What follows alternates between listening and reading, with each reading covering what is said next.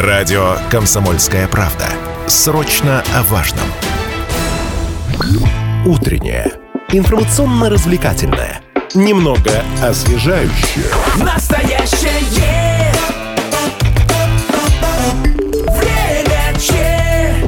Овертайм.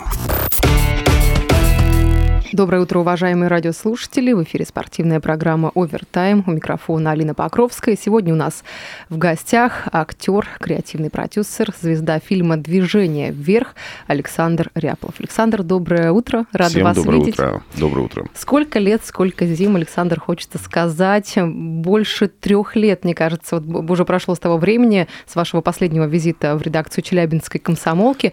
Но не могу не спросить про погоду, как добрались, как вам вот э, такие суровые реалии Урала. Ну, это, конечно, меня приятно удивило в Москве. Я давно таких не видел морозов. Вот. А вчера добрались на самолете, летели с молодыми юными гимнастами, которые возвращались. А, это какой-то спортивный клуб челябинский, и он еще в Мясе есть. И они взяли несколько первых мест, там вторые места. Они большие умнички. Вообще был такой очень веселый рейс. Пообщался с их тренером. Очень комфортно Ну, такой долетел. по-настоящему баскетбольный рейс был. Ну, такой спортивный, я бы сказал, больше. Мгм. Все-таки гимнастки, они... А, гимнастки, да, что-то я уже прослушала. А, по поводу Челябинска, как часто вообще в городе бываете? Или вот э, прошлый визит, он... э, Не, он не был Затянулся. последним. Он не был последним. Я еще приезжал сюда на свадьбу своего друга в 21 году. И э, при возможности, конечно, э, мне последнее время очень нравится сюда приезжать. Э, город в положительном э, формате улучшился, и Мгм. мне стал он очень симпатичен. И вчера, проезжая на такси мимо ЮРГУ, моим альма-матер, моего первого вуза, который я закончил, я вообще получил огромное удовольствие, потому что все так потихоньку подсвечивается, и вообще город очень радует. Но сейчас ваш визит связан, э, я так понимаю, с тем, что вы задействованы в мероприятиях Челбаскета. Расскажите, что, что было, что прошло. Ну, мы вообще давно дружим э, с э, Челябинским баскетбольным клубом, потому что, собственно, я э, выпускник восьмой спортивной школы. Э, Я играл в «Динамо Теплострой». И эм, Максим. Перцев, Евгений Дедовец, э, знакомые вам фамилии. это мои, мои друзья и товарищи э, до сих пор. И, собственно, я с большим удовольствием поддерживаю челябинский баскетбол и команду Челбаскет, и ребята из спортшколы, и мы показывали фильм «Движение вверх», общались с ними. Это очень помогает э, мотивировать молодежь заниматься спортом, в том числе и мотивирует их на победы, потому что фильм, конечно, о достижении побед любой ценой. Поэтому об этом нельзя не разговаривать, про это надо помнить, хотя уже 6 лет прошло после премьеры фильма. Вот как раз-таки, да, появились ли, на ваш взгляд, э, какие-то конкурирующие киноленты вот за звание такого очень легендарного фильма, который без слез, без мурашек, ну, просто невозможно смотреть? Ну, касаемо спорта, сложно ответить. А вот, например, совсем свежий фильм, который сейчас идет а, на кинопоиске, он выставлен, можно посмотреть «Повелитель ветра» а, с Федором Бондарчуком. А, Фильм про великого человека, великого путешественника, абсолютно уникального человека, единственного в мире подобного. То есть подобных не существует. И Конюхов великий человек, великий путешественник. И а, фильм очень яркий, красивый. И ты переживаешь всю гамму эмоций. Мне очень понравилось. Я его посмотрел буквально позавчера и получил огромное удовольствие. Но все-таки после просмотра фильма «Движение вверх» я думаю, что количество детей, э, мальчиков преимущественно в секциях э, э, по баскетболу, в других спортивных увеличилось. Как вот вы считаете, сколько вообще по времени вот этот ажиотаж, э, подражание героям фильмов э, и фильма «Движение вверх» вы наблюдали, что вот дети прям реально хотели подражать актерам? Ну, своеобразно это, наверное, до сих пор присутствует, а, потому что я недавно участвовал в государственном проекте, который называется «Послезавтра». А, Ездил в один из подмосковных а, лагерей детских, и у нас была встреча с ребятами с новых территорий, и многие из них первый раз увидели фильм, им также показали фильм перед встречей. А, 60% из них увидели фильм первый раз. Они с большим удовольствием пришли со мной пообщаться. Там было порядка 800 детей. Подождите, за 6 лет впервые они увидели этот фильм? Да-да, это ребятки с новых территорий. У них просто не было возможности его посмотреть все это время, учитывая то, что в Украине это было запрещено а, для показа. А здесь вот они только получили эту возможность. Они просто, возможно, даже не знали об этом фильме. Такое может быть вполне. И они получили огромное удовольствие, я получил огромное удовольствие от общения с ними. Я видел загоревшиеся глаза, И это не может не радовать до сих пор. Какая До пор обратная фильм связь была? работает. То есть вот что говорили дети, что хотим, хотим так же? А, да, безусловно. И э, там кто-то... Ну, сейчас зима, конечно, проблема. Летом, когда мы ездим в Артек, каждый год на детский кинофестиваль и общаемся там с детьми, я вижу, как а, большое количество детей там играет на спортивных площадках. И это не может не радовать, что этот фильм привел огромное количество детей в спортшколы, привел огромное количество людей на трибуны. И многие стали смотреть и интересоваться баскетболом, стали к нему относиться иначе, а, благодаря фильму «Движение вверх». Я вообще считаю, что мы, актеры этого фильма и вообще создатели этого фильма, для баскетбола российского сделали своеобразно больше, чем а, сам по себе спорт для себя сделал за много лет. Александра, через призму той работы, которая была проделана, то есть, насколько мне известно, а, вы и худели к съемкам, если не ошибаюсь, на 12 более килограммов, Да, да, да. чтобы было сходство, и волосы стригли, и перекрашив- перекрашивали их в темный цвет. Да. А, Глаза у вас, можно посмотрите, пожалуйста, на меня, голубые, но там Да, были карие, то там есть карие. линзы использовали. Да, линзы.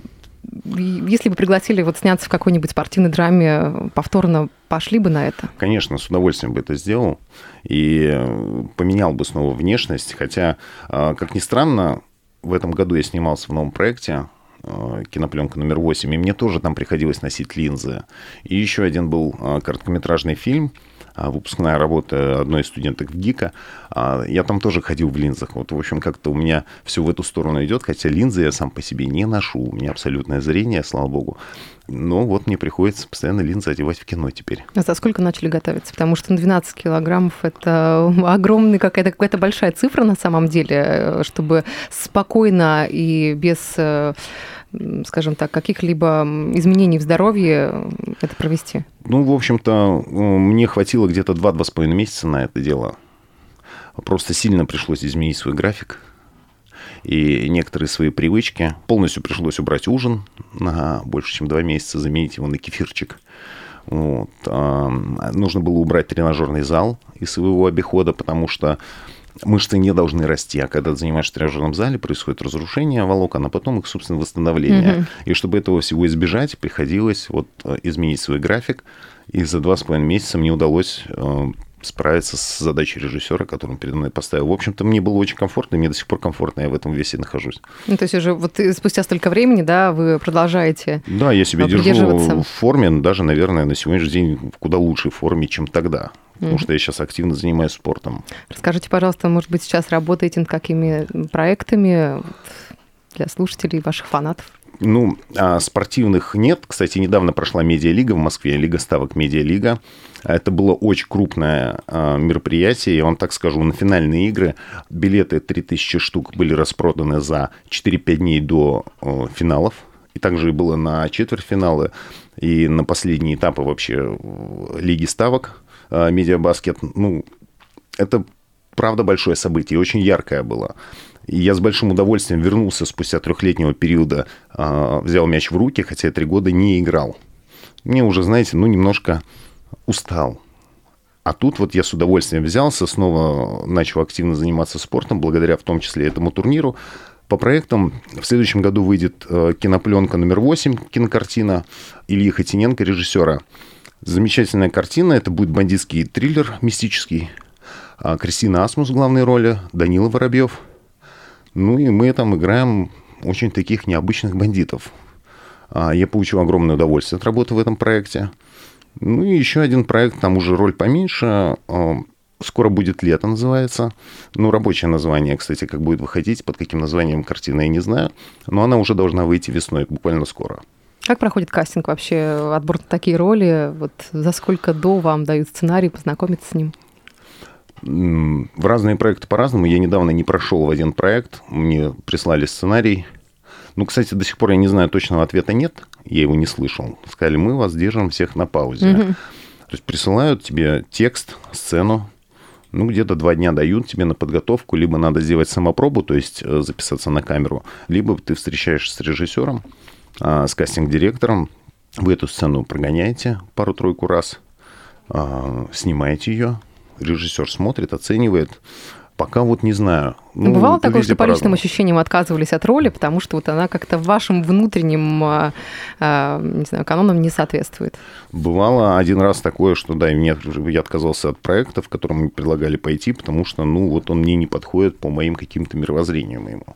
И я бы не хотел в таком сниматься. Но хочется сниматься, и, собственно, я активно начал заниматься этим снова.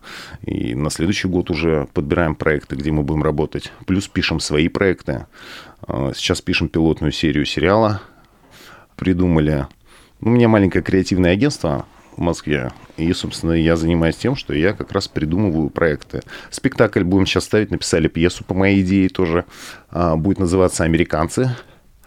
Я думаю, в Челябинске мы его сыграем, тоже приедем сюда обязательно. Необычный формат, мы его ставим для баров. И история такая, будто, представьте себе, будто в баре сидят Хамингуэй, Довлатов, Буковский и Бродский за одним столом. И обслуживает их официантка по имени Слава. Ну и вот что из этого получится. Но мы, я думаю, что с вами сейчас после эфира продолжим эту тему. А, Чуть позже вернемся, делаем небольшую паузу, друзья, не переключайтесь.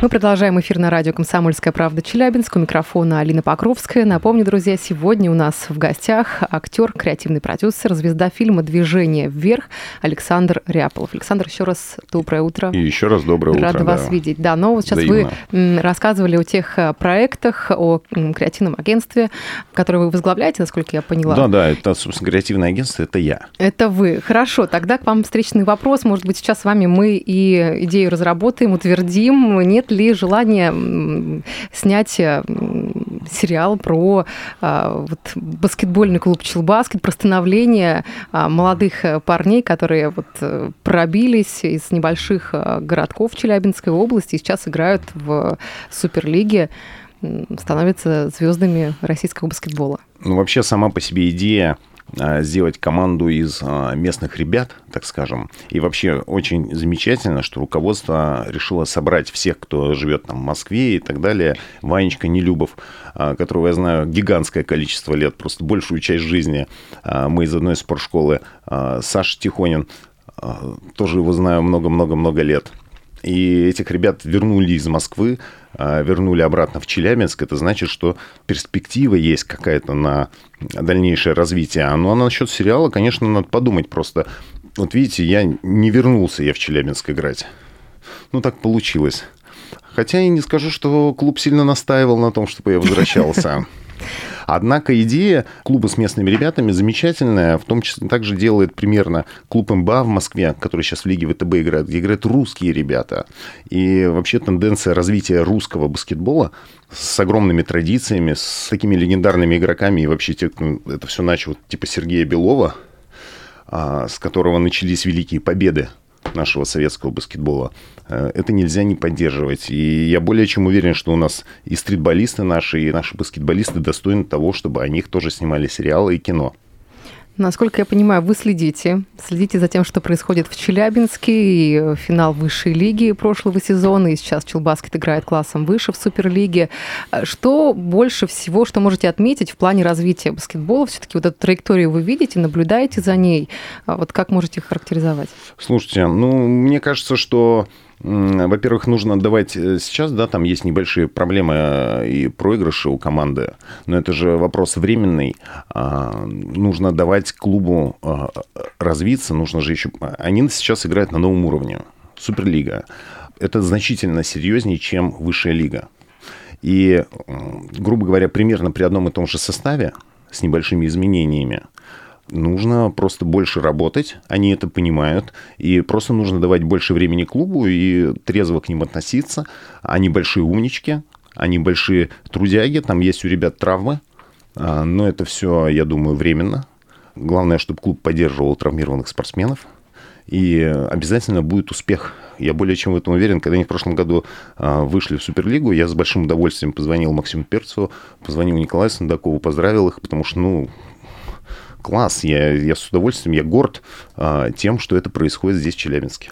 Ваша речь сейчас так успокаивает, я думаю, многих болельщиков, потому что некоторые очень взволнованы тем, вообще какой результат э, ждет э, по ходу этого сезона Челбаскет. И абсолютно с вами согласна, что сейчас команда находится на этапе притирки становления, и в целом там возможность для того, чтобы развиться, нужна э, один, однозначно не один год. Но предположу, что вы посещаете матчи в Москве, матчи Единой лиги ВТБ. Насколько там ощущается вот эта конкурентоспособность баскетбола баскетбола с другими видами спорта, будь то футбол, будь то хоккей? Ну, хоккей у нас очень популярен, и футбол у нас очень популярен. Однако, насколько я знаю, я не очень люблю футбол, однако а, сейчас на стадионах не так много людей присутствует на матчах, потому что с тех пор, как сделали ID, а большинство а, футбольных фанатов просто перестали ходить на матчи, они просто не стали получать этот фан ID.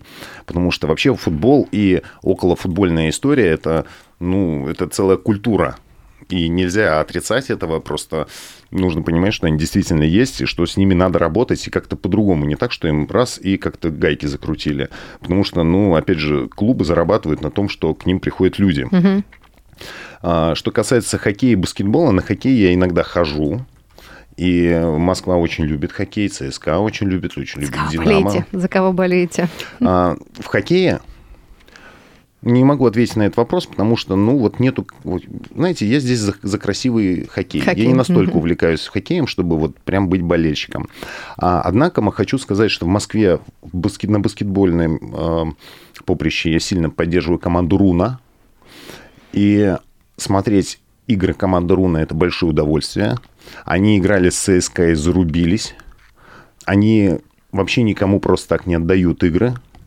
Они проиграли Енисею, ничего страшного. Там в Енисее самый страшный э, в этом сезоне шутер и снайпер. Но команда зубастая, команда молодая, команда интересная. За ними прекрасно и ярко наблюдать можно. Mm-hmm. И всем рекомендую, не только за Рона, вообще, в принципе, за российским баскетболом сейчас очень интересно наблюдать. Легионеров не так много, и э, есть клубы, где играют русские ребята в большом количестве, и их много, и они классные. Но если говорить про в разрезе челбаскета, о самом позитивном раскладе, вот как вы считаете, как команда может вырасти там, в течение 5-7 лет? Ну, учитывая то, что в этой команде есть парочка очень опытных игроков, поигравших на очень высоком уровне, такие как, опять же, Иван Нелюбов, такие же, как Тихонин, которые могут передать а, определенную уверенность Наши легионеры у нас появились. Первый легионер в истории Челбаскета Лука Анджушич. А я, сербский игрок. Я с ним ну, э, лично не знаком. И, к сожалению, ну, я думаю, что мы познакомимся, посмотрим. И, ну, ничего страшного, что есть легионер, если честно. А когда мы здесь играли, в э, БК Челябинск у нас была команда, за нас играл македонец Томцо Соколов. А его э, супруга Алисия Шекелева играла за Метар волейбол, а он у нас играл, и, собственно, мы с ним очень дружили.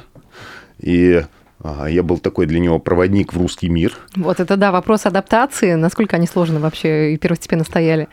Ну, сербы, македонцы -то это наши ребята. В общем-то, они с нами очень похожи. И самое интересное, что они же очень любят русских и очень любят Россию, у них как-то это генетически заложено, поэтому с ними приятно разговаривать и приятно иметь дело. А по характеру, я вам так скажу, я играл в стритбол на европейском уровне, и страшнее противников, чем сербов, я не видел. Потому что сербы это такой а, гибрид вот этой вот горской закалки угу. а, со славянской вот этой вот русской выносливостью, грубо говоря, вместе и несгибаемостью дает э, какой-то сумасшедший результат. И они, конечно, злые ребята, с ними очень интересно играть, и порубиться с ними можно хорошенечко. Вот по поводу предложения Челбаскета, не знаю, уйти в тренерский штаб или играть в составе, мы как-то с вами посмеялись, пошутили. Вот если бы серьезно было, было предложение вернуться в спорт, такое решение бы вы приняли? Ну, на какое-то время, может быть, да. Все-таки уже возраст, и втягиваться сложнее. Хотя на сегодняшний день я со своей формой, я думаю, что не хуже игроков Челбаскет. А, в физических кондициях нахожусь. И а, мой игровой опыт, а я Максим думаю, Перцев сильно... и Николай Сандаков нас слушают. Поэтому ну, чем черт не жить. Ну и прекрасно, пусть слушают. Я только рад тому, что они нас слушают. И скажу вам, что я думаю, что я бы мог бы составить, во-первых, конкуренцию на уровне Суперлиги спокойно многим игрокам под кольцом. И на сегодняшний день вполне себе э, реальный сценарий, однако не факт, что я бы его выбрал. Почему? Потому что а, мне очень нравится моя жизнь. Но все-таки творчество, сниматься в фильмах и спорт это, мне кажется, маленько разные вещи. Спорт это больше специфика э, ограничений, э, того, что нужно находиться от сезона к сезону в форме и во многом себя как-то ограничивать и Знаете, а, когда-то Максим Перцев мне сказал одну такую вещь что, собственно, чем отличается опытный игрок от неопытного игрока. Опытный игрок не делает ничего лишнего. И на сегодняшний день я уже тоже не делаю ничего лишнего. И э, касаемо физической формы и кондиций при всей своей свободной жизни э, творческого человека, у меня 6 тренировок в неделю, три тренировки с гирями, две тренировки бокса и одна-две тренировки, иногда 7 тренировок в неделю, две тренировки баскетбола. когда спите, Ночью когда спокойно, отдыхаете, прекрасно сплю. кушаете. Слава богу, у меня в работе свободный график. Мгм.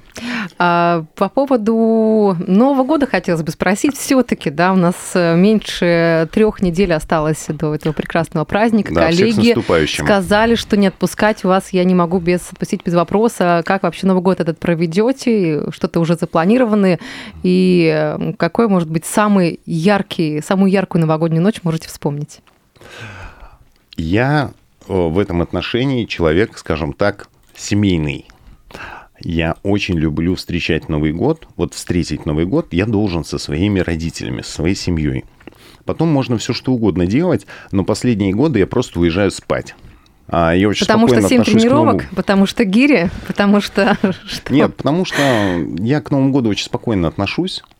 И так как у меня свободный график работы, мне не нужны эти выходные. Если честно, мне всегда... э, Я так к себе отношусь э, к этим выходным, потому что много кто не работает, а надо бы уже и поработать. К числу шестому, седьмому ты хочешь кому-то позвонить, какие-то дела поделать. Он говорит, я в отпуске, я э, там на выходных. И ты такой думаешь, ну ладно. Я не думаю, многие получится, сейчас с вами не согласятся, потому что это возможность, когда можно все-таки побыть со своими родными и близкими, отдохнуть э, и душой, и телом. Александр Падзановец нашего эфира. Какие-то пожелания от вас э, в преддверии Нового года болельщикам Челбаскета, вашим фанатам, нашим слушателям? Я всем, э, всех поздравляю с наступающим Новым годом. Желаю вам в Новом году быть счастливыми, беречь свое здоровье, заниматься спортом, любить себя и как можно больше улыбаться. Потому что когда ты видишь э, человеческие улыбки, э, у тебя поднимается настроение. А когда ты их даришь, хорошее настроение другим, они тебе тоже улыбаются. Тут все зациклено. И пусть у вас все будет хорошо. Большое Поменьше спасибо. негатива и любите друг друга. Вот. Благодарим вас за эфир. И напомню, что сегодня у нас в гостях был актер, креативный продюсер, звезда фильма «Движение вверх» Александр Ряплов. Хорошего Спасибо дня. большое. Всего доброго. До свидания.